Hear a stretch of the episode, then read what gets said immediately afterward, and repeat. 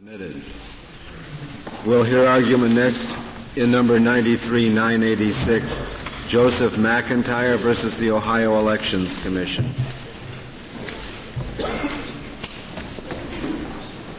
We have uh, arbitration application, very nice, saw it all by Linda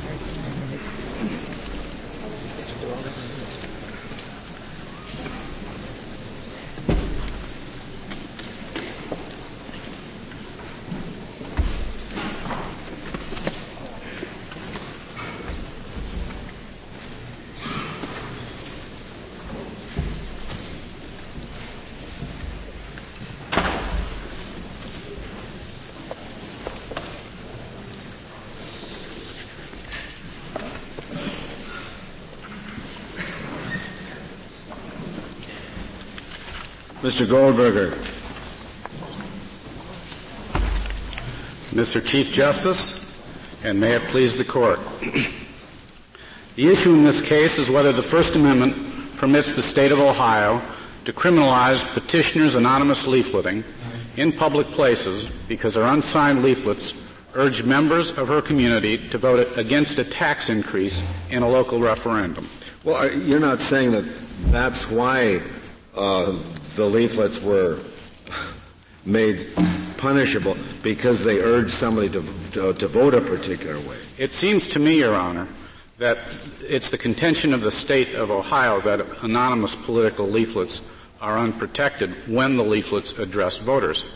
So indeed, it was the, the combination of the anonymity and the fact that the leaflets were addressed to voters in a coming election.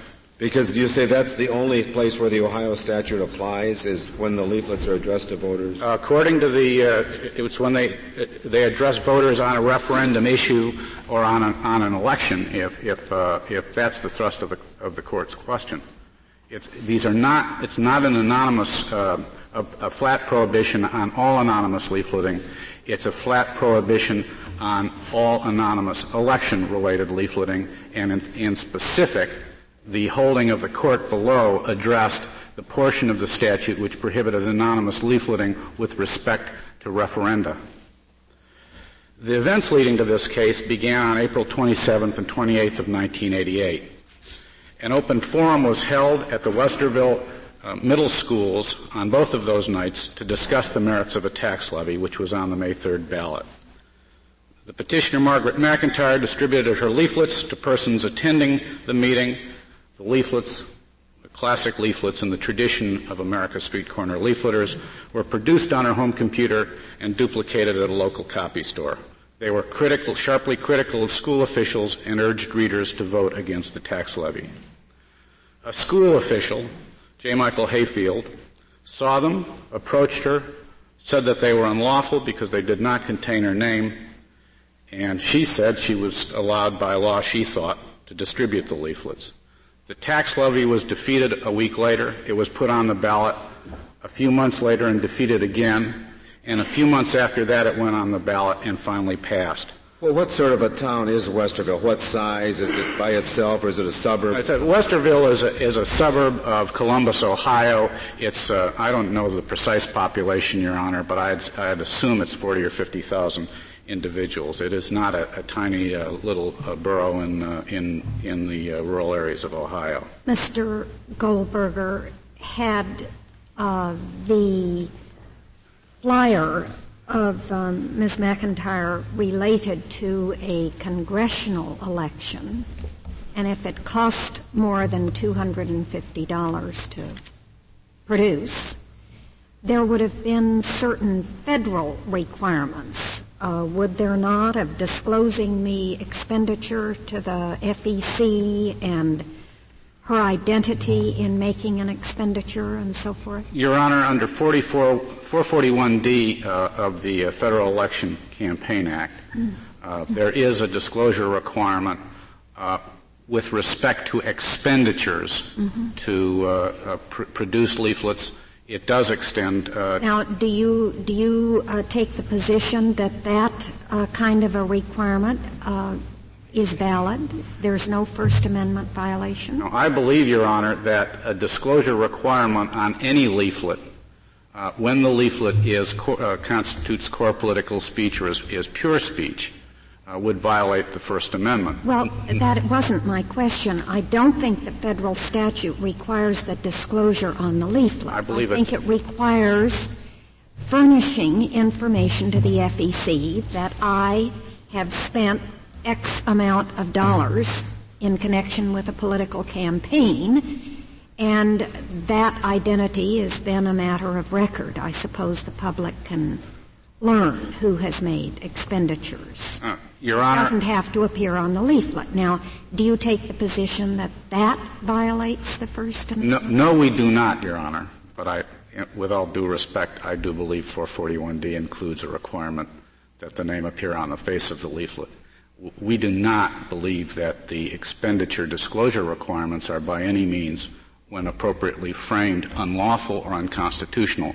But what, what about a requirement on a television ad that uh, the identity of the people running the ad be uh, shown? I believe that's a different kind of a case, Your Honor, because uh, the television is a conduit for a, a great a variety of communication, and there's a potential for confusion when a, a, viewer is watching television as to who's saying what and under what circumstances. In addition, uh, television as a form of broadcasting is governed by the Federal Communications Act, and I believe is subject to a separate and distinct set of rules. So that we do have an interest in knowing uh, who is the speaker? You do have an interest in knowing uh, a situation in which there may be confusion because uh, the, the, speaker appears to be someone other than whom the speaker actually is. But well, suppose Mrs. McIntyre had hired other people to put out the leaflets. Might there not have been confusion well, there? Uh, I, I, don't believe so, Your Honor, because the leaflets are they speak for themselves. When you watch television, uh, you are hearing communications from a whole, uh, a, a, large number of people as you're viewing the television screen, and in, in lots of situations, um, if you watch Saturday Night Live, for example, uh, there's a lot of confusion as to whether you're watching an advertisement or whether you're watching a comedy skit. But your typical TV ad isn't that way. I mean, there's no doubt that for that 30 seconds, you're watching a commercial ad for Joe Doe. Well, it seems to me, Your Honor, under those circumstances, if there's clarity that uh, as to who the vehicle is, um, I believe that it can, uh, that there is there shouldn't be an absolute necessity to place it on the screen.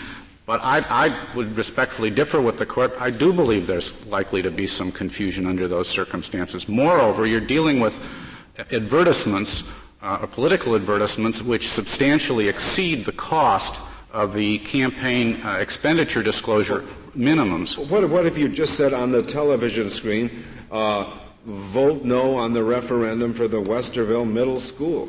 Uh, it seems to me that uh, to the extent there's an, an interest in an anonymity and there is no um, confusion as to who is um, speaking in light of the fact that you have the television serving as a conduit that is arguably constitutionally protected. Well, if the state showed that there were confusion as to who were handing out leaflets, would there then be a requirement of anonymity of, of, of, of, of uh, named named persons? It seems to me if you had a statute, well, you have statutes which deal with election fraud and misrepresentation. We're not really challenging those statutes here. I'm here. positing an assumption where there are a lot of leaflets going around and somebody's confused about who's no, writing the leaflet. I don't believe that's the business of the state, Your Honor. The well, then that's not the answer to the question between uh, asking you to distinguish between television and pamphlets. Well, that assumes that uh, television uh, is governed by the same set of ground rules that are applicable to pamphlets.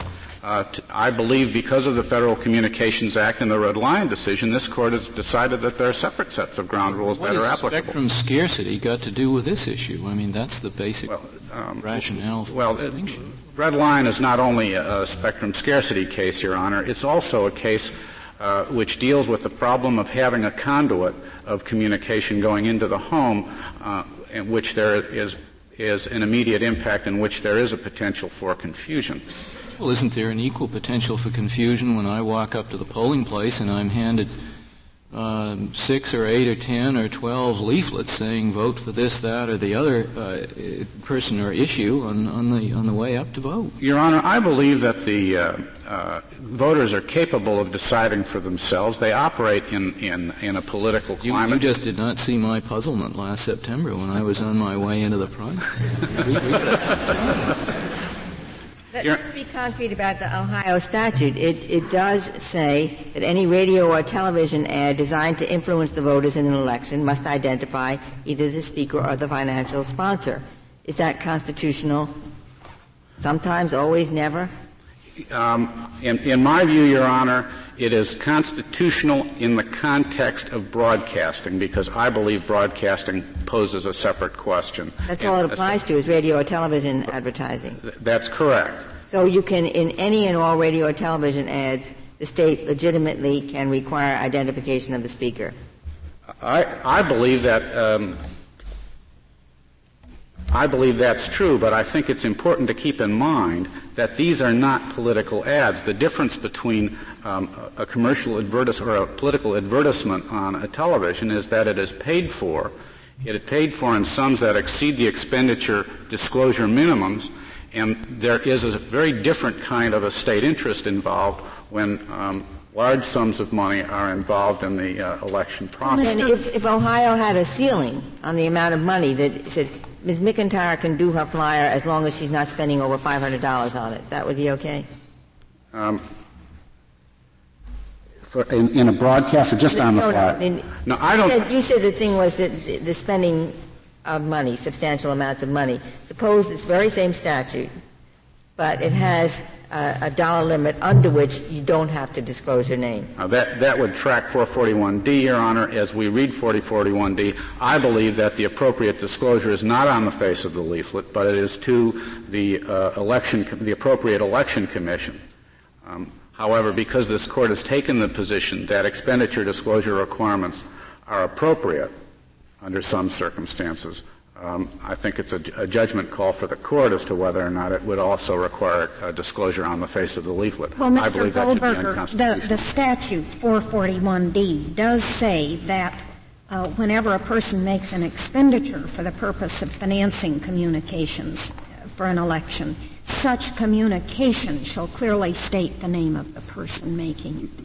Now, if that, if it means what it says, and if we have upheld that statute generally in Buckley, uh, where does that leave you? Well, Your Honor, 441D addresses the question of expenditures. This is a question of pure speech. This is not a disclosure requirement which addresses the question of expenditures. Ohio's laws say all persons shall put their names on their leaflets. It does not frame it in terms of people who will make expenditures. And but this is less restrictive than an expenditure statute. The statute Justice O'Connor is telling you about has two restrictions. A, limitation on expenses, and B, a disclosure. I, are, are, you saying that the state can do the greater and not the lesser? No, I, am not sure I understand the court's question. Well, you're, you're, you're, you're saying that the, that you would assume, I, I, I, interpreted this from your answer, that if there were an, ex, an expenditure uh, limitation, that a disclosure requirement might be valid. Well, a disclosure requirement, to, I believe a disclosure requirement to the election commission would be appropriate. I don't believe such a disclosure requirement ought to be required on the face of the leaflet when the leaflet is pure speech and is completely protected. Do you think it's constitutional to require that any time anybody prints a leaflet, they disclose that to, a, to an elections commission? No, I believe that's n- not so. Um, I believe that it is appropriate or co- consistent with this court's decision in Buckley, however, that when someone expends a certain amount of money in excess of a threshold minimum, that they can be compelled to disclose the expenditure to the election commission. So the constitutionality of such a prohibition would depend on uh, some minimum to be selected by the legislature? No, Could the legislature suggest 25, so choose $25? I believe, Your Honor, that the minimum uh, has constitutional, has a constitutional element to the extent that it is a, uh, a minimum which interferes with the ability of street corner leafleters to disseminate their views and to articulate their views um, and for others that have a legitimate basis for remaining anonymous because of their fear of retaliation, the kind of retaliation uh, which uh, the justice below suggested might have existed in this case, that there is anonymity and, and that ha- uh, any threshold requirement has to leave room for that anonymity. The state's um, central arguments, uh, the, the, Ohio, beg your pardon, the Ohio Supreme Court uh, rested its decision on the fact that this case and the statute should re- re- be reviewed by a relaxed level of scrutiny.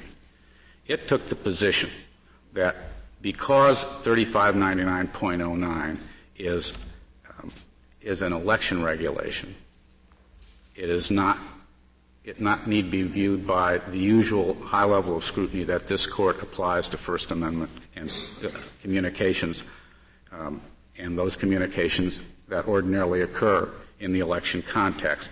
It rejected Talley, in short, on grounds that petitioners' leaflets addressed voters on discrimination, while Talley addressed passersby. Excuse me, it, it rejected petitioners' leaflets because it addressed voters in a referendum, while, it, while Talley addressed passersby on the issue of race discrimination. The Ohio Supreme Court was wrong. 3599.09 is invalid because it is not a regulation of the mechanics of the election process. It is a regulation of pure speech. It interferes with the flow of speech to inform voters. It deters criticisms of public officials, deters criticisms of public officials by those individuals who would prefer to remain anonymous because of a fear of potential retaliation. It Bank Boston, the Bellotti case, where the court said that that law was unconstitutional, but a disclosure requirement would be okay.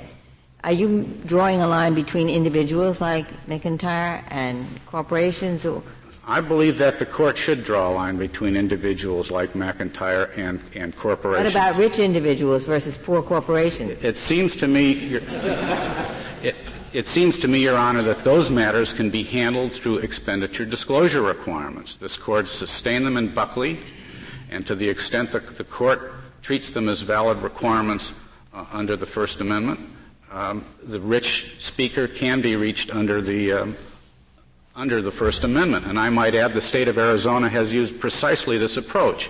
It has repealed a statute much like 3599.09 and replaced it with an expenditure disclosure requirement um, and a disclosure requirement on, on, the face of leaflets which is uh, limited to political committees and requires only the disclosure of the names of major donors to those political committees where the donor has contributed a very substantial sum of money.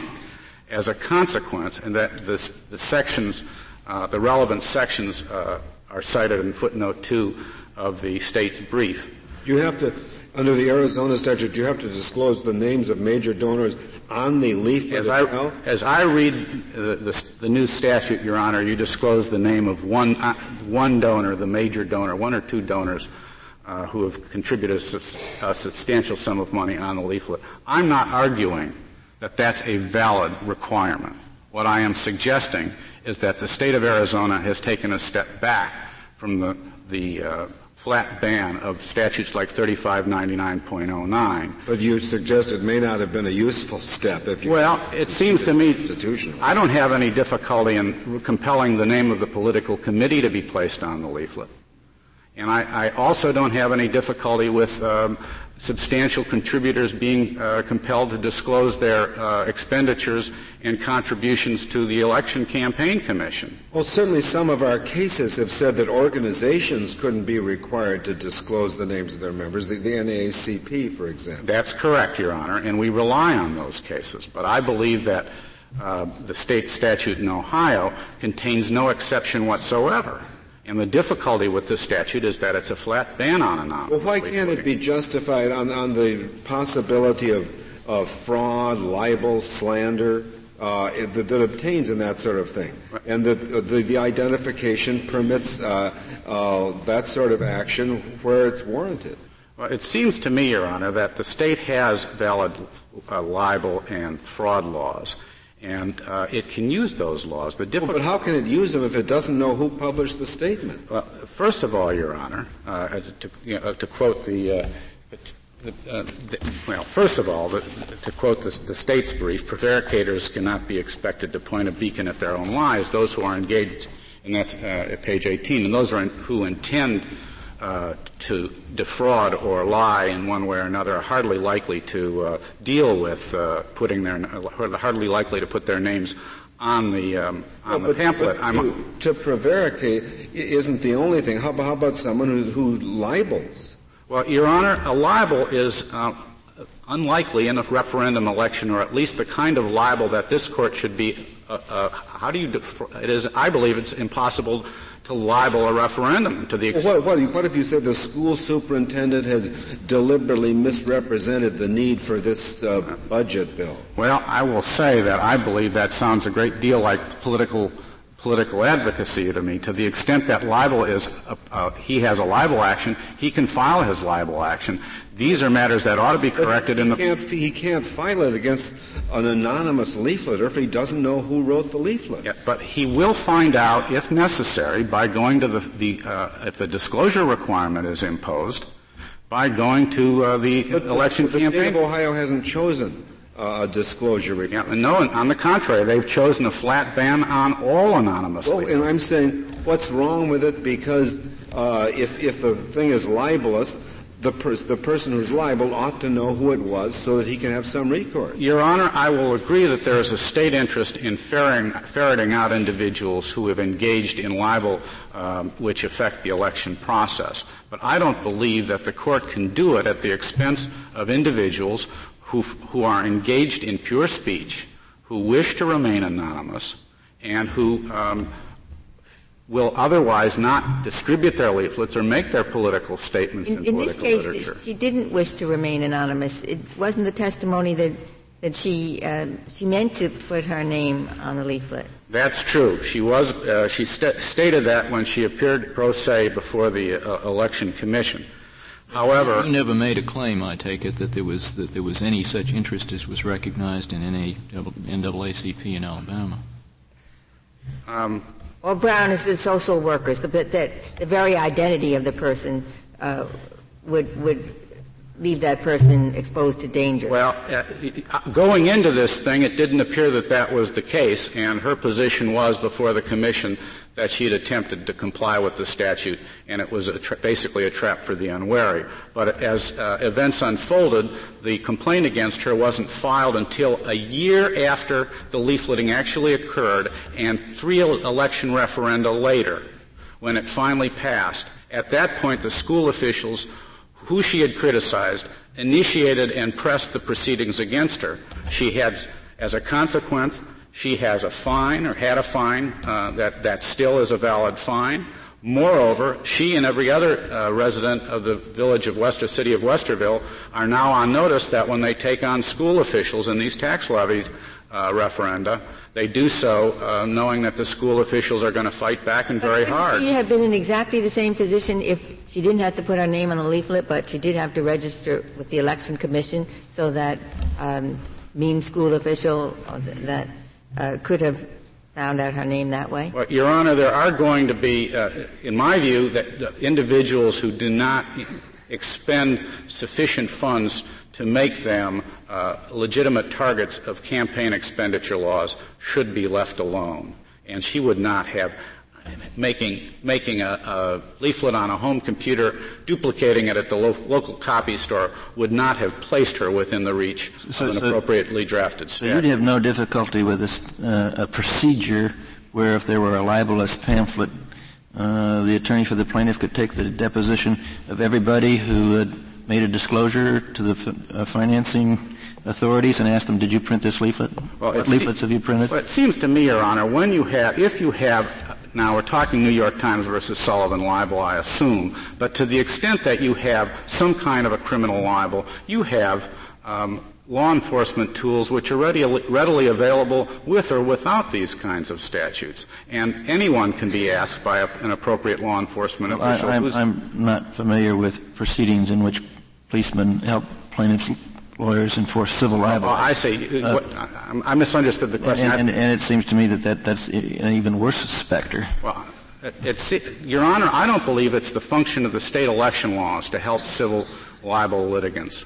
The, the function of the state election I, I thought you, I thought you were justifying uh, the answers to some of your questions and to some of these problems we confront by saying that there's a public disclosure requirement for many, many pamphlets. But the purpose of any public disclosure requirement, Your Honor, is to assist the state in making sure that there is not an election fraud which will affect the outcome of an election. The purpose of those statutes is not to provide a civil action or facilitate a civil action by someone who has a complaint about the contents of an election leaflet. I would like to reserve the rest of my can time. I, can I ask a question?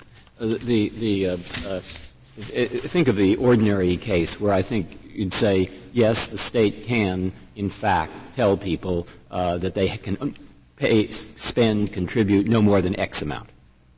Right? We agree that they can do that. Certain circumstances. Now, suppose the state has an enforcement mechanism, and I think this is a question that's been asked before, but I, the enforcement mechanism says you have to sign a paper, send it to the commission, and say you've spent no more than $10,000. You agree they could do that. And moreover, we want a list of everything you've spent the $10,000 on. I take it you say they could do that. I would prefer they couldn't, but I think the court has right. said that. Yes, fine. And moreover, just to be sure, I don't want you just to have the list mentioning it by general title. I want you to attach as Appendix 1 the actual leaflets that you've sent. I take it you think you can, they could do that.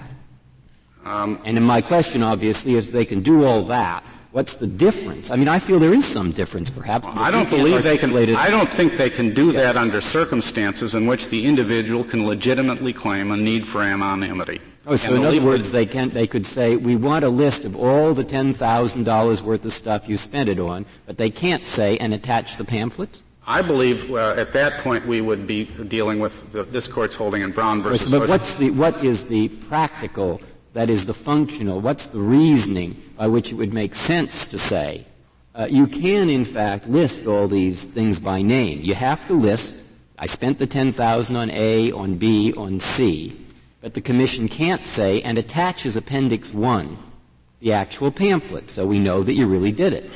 I believe, Your Honor, that, the, that is the problem that this court faced in the disclosure requirements with respect to the unpopular political parties. At a certain point, the state cannot constitutionally require it.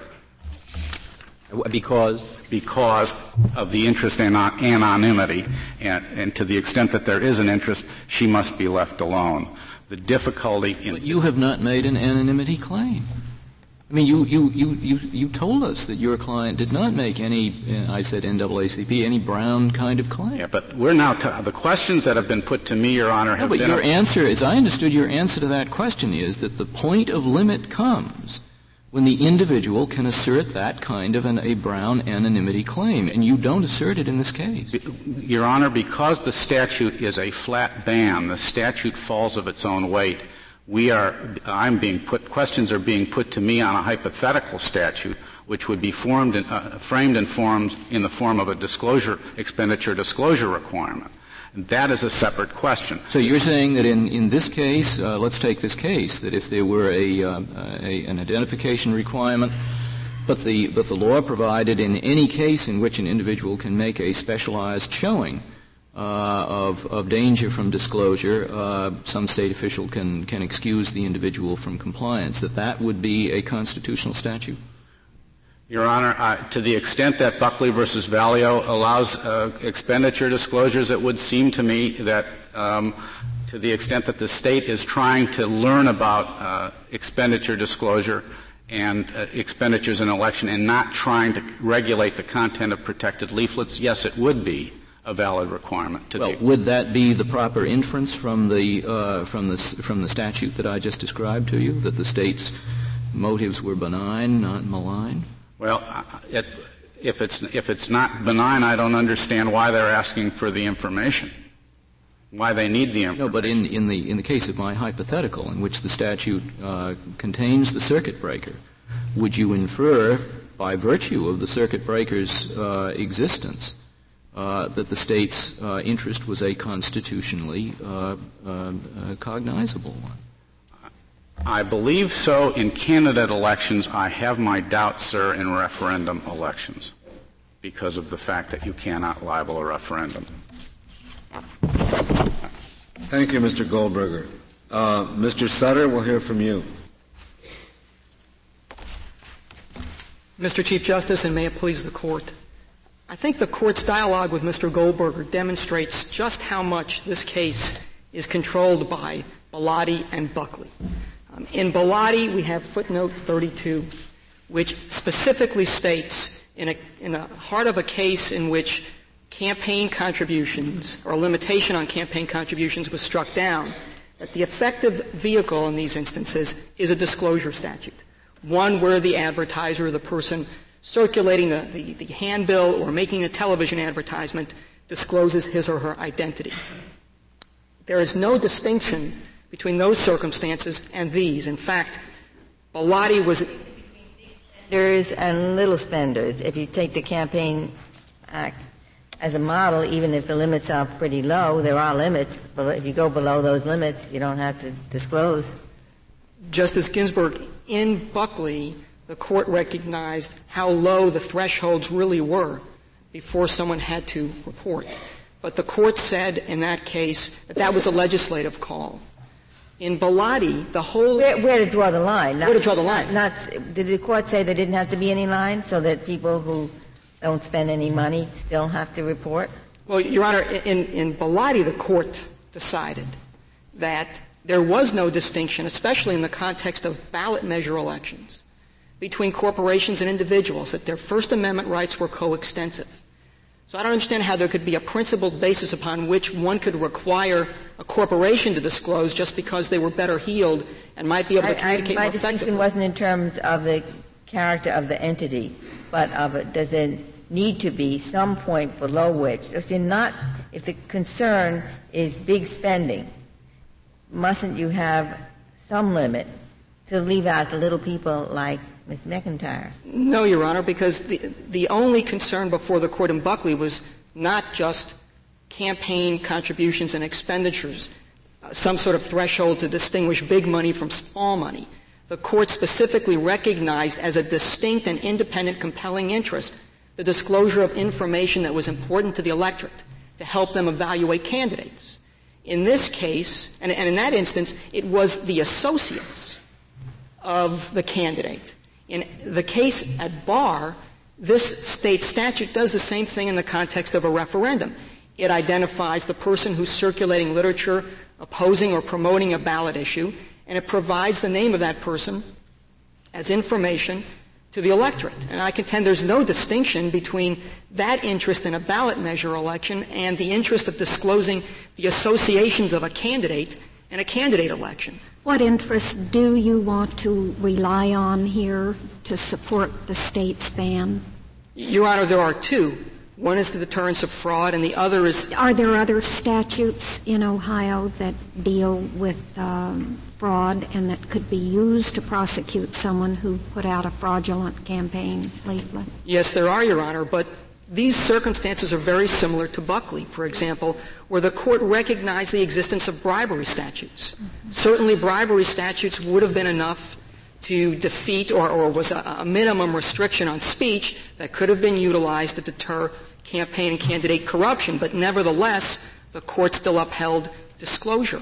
In Burson, the court recognized in Tennessee that there were voter intimidation laws on the books that could have been utilized to deter the same sort of evil conduct the court was trying to deter in Burson, but nevertheless upheld the campaign free zone. I mean, I guess you'd say that Ohio could require, had we been back uh, in those days, the disclosure of the writers of all of the Federalist Papers. No, Your Honor. We, we think this is a much more limited statute that addresses only campaign literature or broadcast media. Well, if they were circulated in support of a referendum on whether the Constitution should be adopted or ratified, you would say it would have been perfectly okay to require disclosure.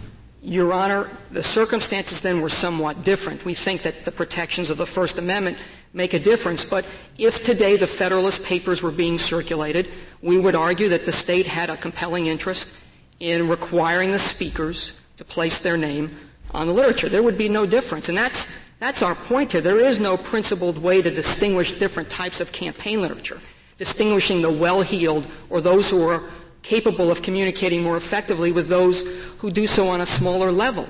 Um, th- this court has recognized that there's really, there is no justification for treating or restricting the rights of groups, for example, um, at the, uh, to the advantage of individuals. In Berkeley, in Bellotti, um, the court recognized that there are First Amendment rights associated with groups being able to go over and go out and speak together, and that there was no distinction made there. There wasn't um, a tier of protected rights established so that groups or effective speakers would be able to, that the state could place more restrictions on their speech than on individuals. Your interests are the deterrence of fraud and informing the electorate? Those are your two interests? Yes, Your Honor. We think that this statute serves a parallel interest as the statute in Buckley, where the court said that the that information important to the voter, information that enables the voter to place a candidate in the political spectrum. How about Mrs. McIntyre's address?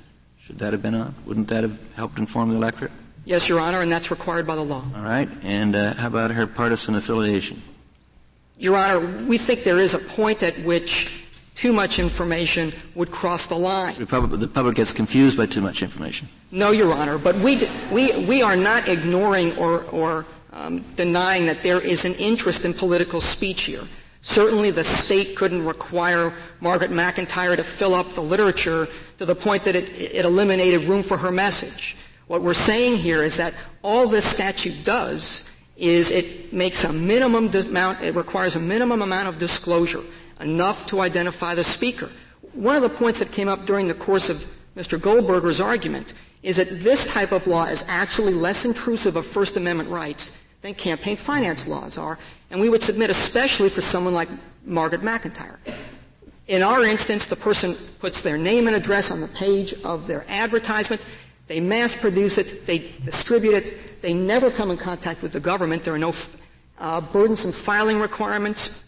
In the Buckley case. Well, Mr. Sutter, I would have thought that if the First Amendment stood for anything at all, it stood for my right to put out a flyer at a local school board election on an issue that I cared about without identifying myself.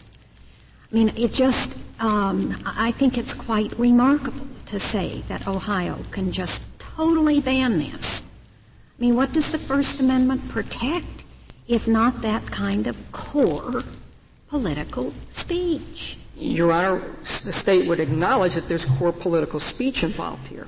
But there's a difference, we think, between the, the ability to what deliver the message. What kind of test do we employ? Is it strict scrutiny?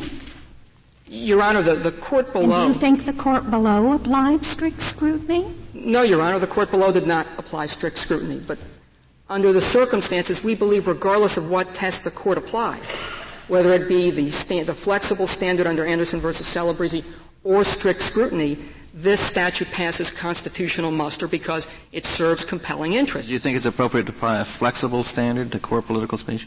Your Honor, I think when there is a competing interest of equal importance, as there is in this case, protecting the right to vote, that a flexible approach has appeal in that it permits the court to measure the, the amount of intrusion against um, the interest of the state. But under the circumstances, the court never has to reach that question because we believe that the statute involved serves compelling state interests. And addressing you, you yes, uh, recognize that to be compatible with the First Amendment, there would at least have to be an exception for the Socialist Worker Party kind of case, where the person says, "If I put my name, if I put my name on this piece of literature, I may be subject to a, an assault or some danger."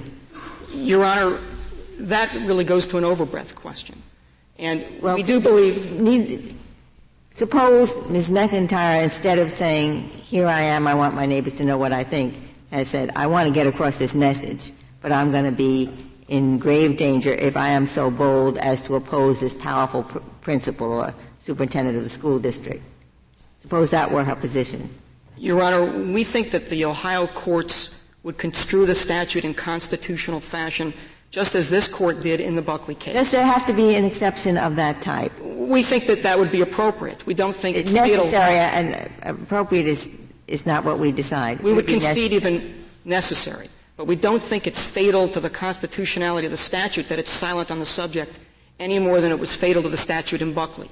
We think that that's a question when the facts present themselves that the Ohio courts will deal with appropriately, that they will give it the appropriate constitutional construction. But here, there is no evidence of retaliation. There's no evidence of fear. Mrs. McIntyre testified at the Ohio Elections Commission hearing that some of the, the, leaflets that she circulated indeed contained her name and address, that she had intended to include them on all of her brochures, on all her leaflets. So this does not raise the specter of legitimate fear of retaliation. The, the, the similarities between. So, if someone feared retaliation uh, and wanted to keep anonymity, they'd go to a, a court and file a lawsuit. Uh, I assumed, I assume the official on the other side should have some opportunity to be heard. Your Honor, I think there would be an opportunity for something like a Jane Doe lawsuit. But I don't think this is so different than Sounds the. Like that would deter at least the rather shy person. Your Honor, I think the court. I can't stand here and, and argue to the court that there aren't prospects or possibilities for deterrence of speech, for chilling of speech. But that was exactly the circumstances in Buckley. The court recognized that the campaign finance disclosure requirements could chill speech. But the court hesitated in striking down the statute on the prospect, the speculation of potential harm, and instead decided that on a case by case basis, where there would be an opportunity to demonstrate harm, that that would render the statute not applicable to those particular circumstances. And all we're asking is for the same sort of discretion to be extended to the state courts. We think there's very little difference between the Buckley circumstances. The parallels are remarkable. And I think that the court has identified through the course of this argument some of the dangers to existing statutory law if the petitioner's side prevails. Mr. Sutter, yes, Justice O'Connor brought up the tradition of pamphleteering, going back to the Federalist Papers, and I was thinking of a case that we had last term. It was the City of Ladue case. Yes, Your Honor. About it was traditional, accepted that you could have unobtrusive signs on your own property. Well, isn't there the same kind of venerable tradition attached to the lone leafleteer in this country? I think there is a tradition. I think that the aspect of anonymity changes the perspective of the case. We're not saying and didn't say to Margaret McIntyre that she couldn't speak, that she couldn't hand out literature, that she couldn't say whatever she wanted in that literature. All we're saying is that because of the countervailing state interest in protecting the electoral process, that we may, that the state may require her to provide the public with access to a limited amount of pertinent information to help them make better educated electoral choices. And I think that under the circumstances where you have these competing interests, that the court has recognized in the past that occasionally First Amendment core speech has to yield to this greater interest, especially whereas here it is a minimal intrusion. Well, your argument, basically, I guess you make two arguments. One is that you will de- either deter fraud or you'll make it easier to detect and prosecute fraud, and, and, and you will uh, you will allow voters to evaluate what is said on the kind of the theory of from whence it comes. What do you what do you say about the argument that somebody who really wants to thwart those interests is simply um, uh, not only going to lie once but lie twice and put down the wrong name and address? Well, Your Honor, we can't completely control the conduct of anyone under these circumstances. No, but is there reason to believe that this is going to be effective in the cases that you that you posit? Yeah, yes, we do, and uh, it's been followed on a regular basis. I mean, there's very robust, robust political activity in Ohio, and this disclaimer has this attribution requirement has been placed on literature. I don't think the state can can determine what it's going to try to deter or how it's going to regulate based on those who would try to evade the law. Otherwise, that would be true of almost any criminal or civil enforcement statute. You know, the state's interest has to be evaluated in a realistic fashion, and I guess you're telling me you have found no instances, there are no instances on the, on the record or disclosed in, in any of the amicus briefs here in which that kind of double fraud has been has been perpetrated and therefore has rendered the, the state's interest uh, uh one of hope rather than of, of realistic expectation. There's nothing in this record to demonstrate that. I, I suppose it could happen, but I don't think that would be sufficient to invalidate the scope of the law. Um, that, that, the state can't regulate under those circumstances if they're going to be concerned about who will try to evade it. And, and this statute here, um, I, I, another similarity that I'd like to point out with the Buckley case is that in Buckley the court struck down limitations on expenditures, identifying that as intruding on core political speech, but it retained, it validated the disclosure requirement. And that's the same sort of statute that we have here. If one looks at Buckley and Bellotti, especially at the Bellotti footnote that authorizes this kind of attribution, it links Buckley and Bellotti. It cites Buckley for the same proposition that the state is citing it for today. And that has two important characteristics. One is that Buckley addressed not just groups, but individuals. And it links them in the way that they are both disclosure statutes, that they are both constitutional. I think the court asked before whether we could require Mrs. McIntyre and others to file with the, with the Ohio Elections Commission. Well, we think we could, but we have chosen a different vehicle that we think is less intrusive. Is, um, do you want to say anything more about the strength of the state's interest in requiring this? And in my mind, at the moment, you're saying, well, there are really three, basically. One is the uh, we don't want them to lie, and we want to know who's lying. So that assumes that the person who sends out a pamphlet lying is going to tell the truth about who's doing it. It strikes me as a little weak. The the uh, the the second is that well, it will help us enforce the disclosure laws. But you can get quite far dis- enforcing those disclosure laws, I take it, by simply requiring people to stick within a list and listing their expenditures in some way or other. If so, does that leave you with the thing, well, a group of people, namely the voters of the state of Ohio, say, we want to know who's putting out this leaflet. And the person who's putting it out says, well, I don't want to tell you. And if that's the conflict, doesn't the First Amendment require us to come down in favor of the individual? I'm, I'm, I'm putting that purposely because I want to get your responses to, to what I've done to try to minimize the strength, and you'll try to maximize it. All right, I'll do my best, Your Honor. I'll start backwards, if I may.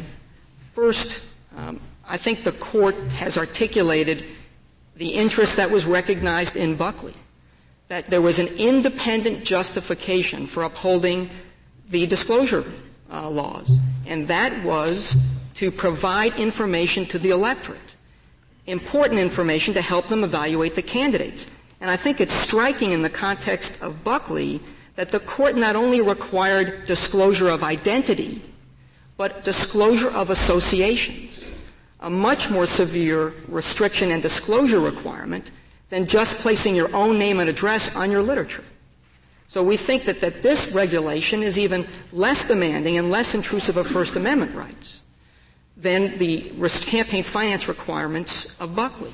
Mr. Senator, what, what's the pedigree of, of provisions like this? Uh, uh, I gather they didn't have any in uh, in uh, in 1787. Uh, when's the first one that you know about? Your Honor, I believe that these laws started to appear in the early portion of the 20th century, around 1910, 1915, at the same time that other types of campaign reform was underway, as the court noted in Burson with the Australian ballot procedure. And these, these uh, particular statutes have extended on through the years. That's where they began as part of a, uh, an effort to, at, campaign, at election campaign reform. And, and, and, they go back that far? You? Yes, Your Honor. Um, some statutes in 1912, the, um, there is a case discussing the Ohio statute, the predecessor to the Ohio statute as early as 1922, but the statute was in existence for years before that. And that's, that's, I think, a good point, is that this is all part of the same reform movement in electoral politics. The court recognized in Buckley that the disclosure requirement was part of Congress's effort at total disclosure. Do you think the disclosure requirement in Buckley was intended to help the voter evaluate the message that was being paid for by the uh, political organization? Yes, Your Honor, that's explicit in Buckley. The Buckley um, the uh, Buckley court identified three compelling interests, each of which would justify the law. And one of them was to help evaluate the candidate's position by placing him in the political spectrum. And how did they do that? How, does, how do campaign finance laws do that? They do that by requiring the candidate to reveal not just his name and his address and the way he or she may have spent money, but in terms of parties, yeah. his associations. That's but a didn't, far more. Didn't Buckley focus on candidate, support of candidate as distinguished from issues? Indeed, didn't the court say in Buckley that um, the, the, there would be concern if the uh, provision were interpreted to reach groups instead of candidate supporting groups, groups engaged purely in issue discussion. Your Honor, the court did say that, but in the context of Buckley, the, the first answer is that there are no referenda or initiatives, a- actual issues that go on the ballot in federal law. The other answer is, and the one that I think gets directly to your point, is that I think what the court was talking about there and why they narrowed the statute to express advocacy is something that this statute doesn't regulate, which is the general discussion of political events in society. This statute doesn't reach beyond campaign literature. And I think that's what the court was concerned about in Buckley. They were concerned that, as I get attacked here, they were concerned by this whole notion of it spreading beyond campaign literature to just general discussion. That's why, in the normal course of events, the Federalist Papers, as they actually appeared, as they actually were utilized, wouldn't have been affected by this law because it was not in the context of a popular election. No, but it surely was to support or defeat an issue of some importance. Yes, Your Honor, but it was not designed. What the statute pertains to. Your Honor, what this statute pertains to is it's not attempting to control public discussion of public policy or foreign affairs. Promote the adoption or defeat of any issue. Yes, Your Honor. In Ohio, an issue is what appears on the ballot. It is the, it is the actual question that the electorate goes to the polls to address.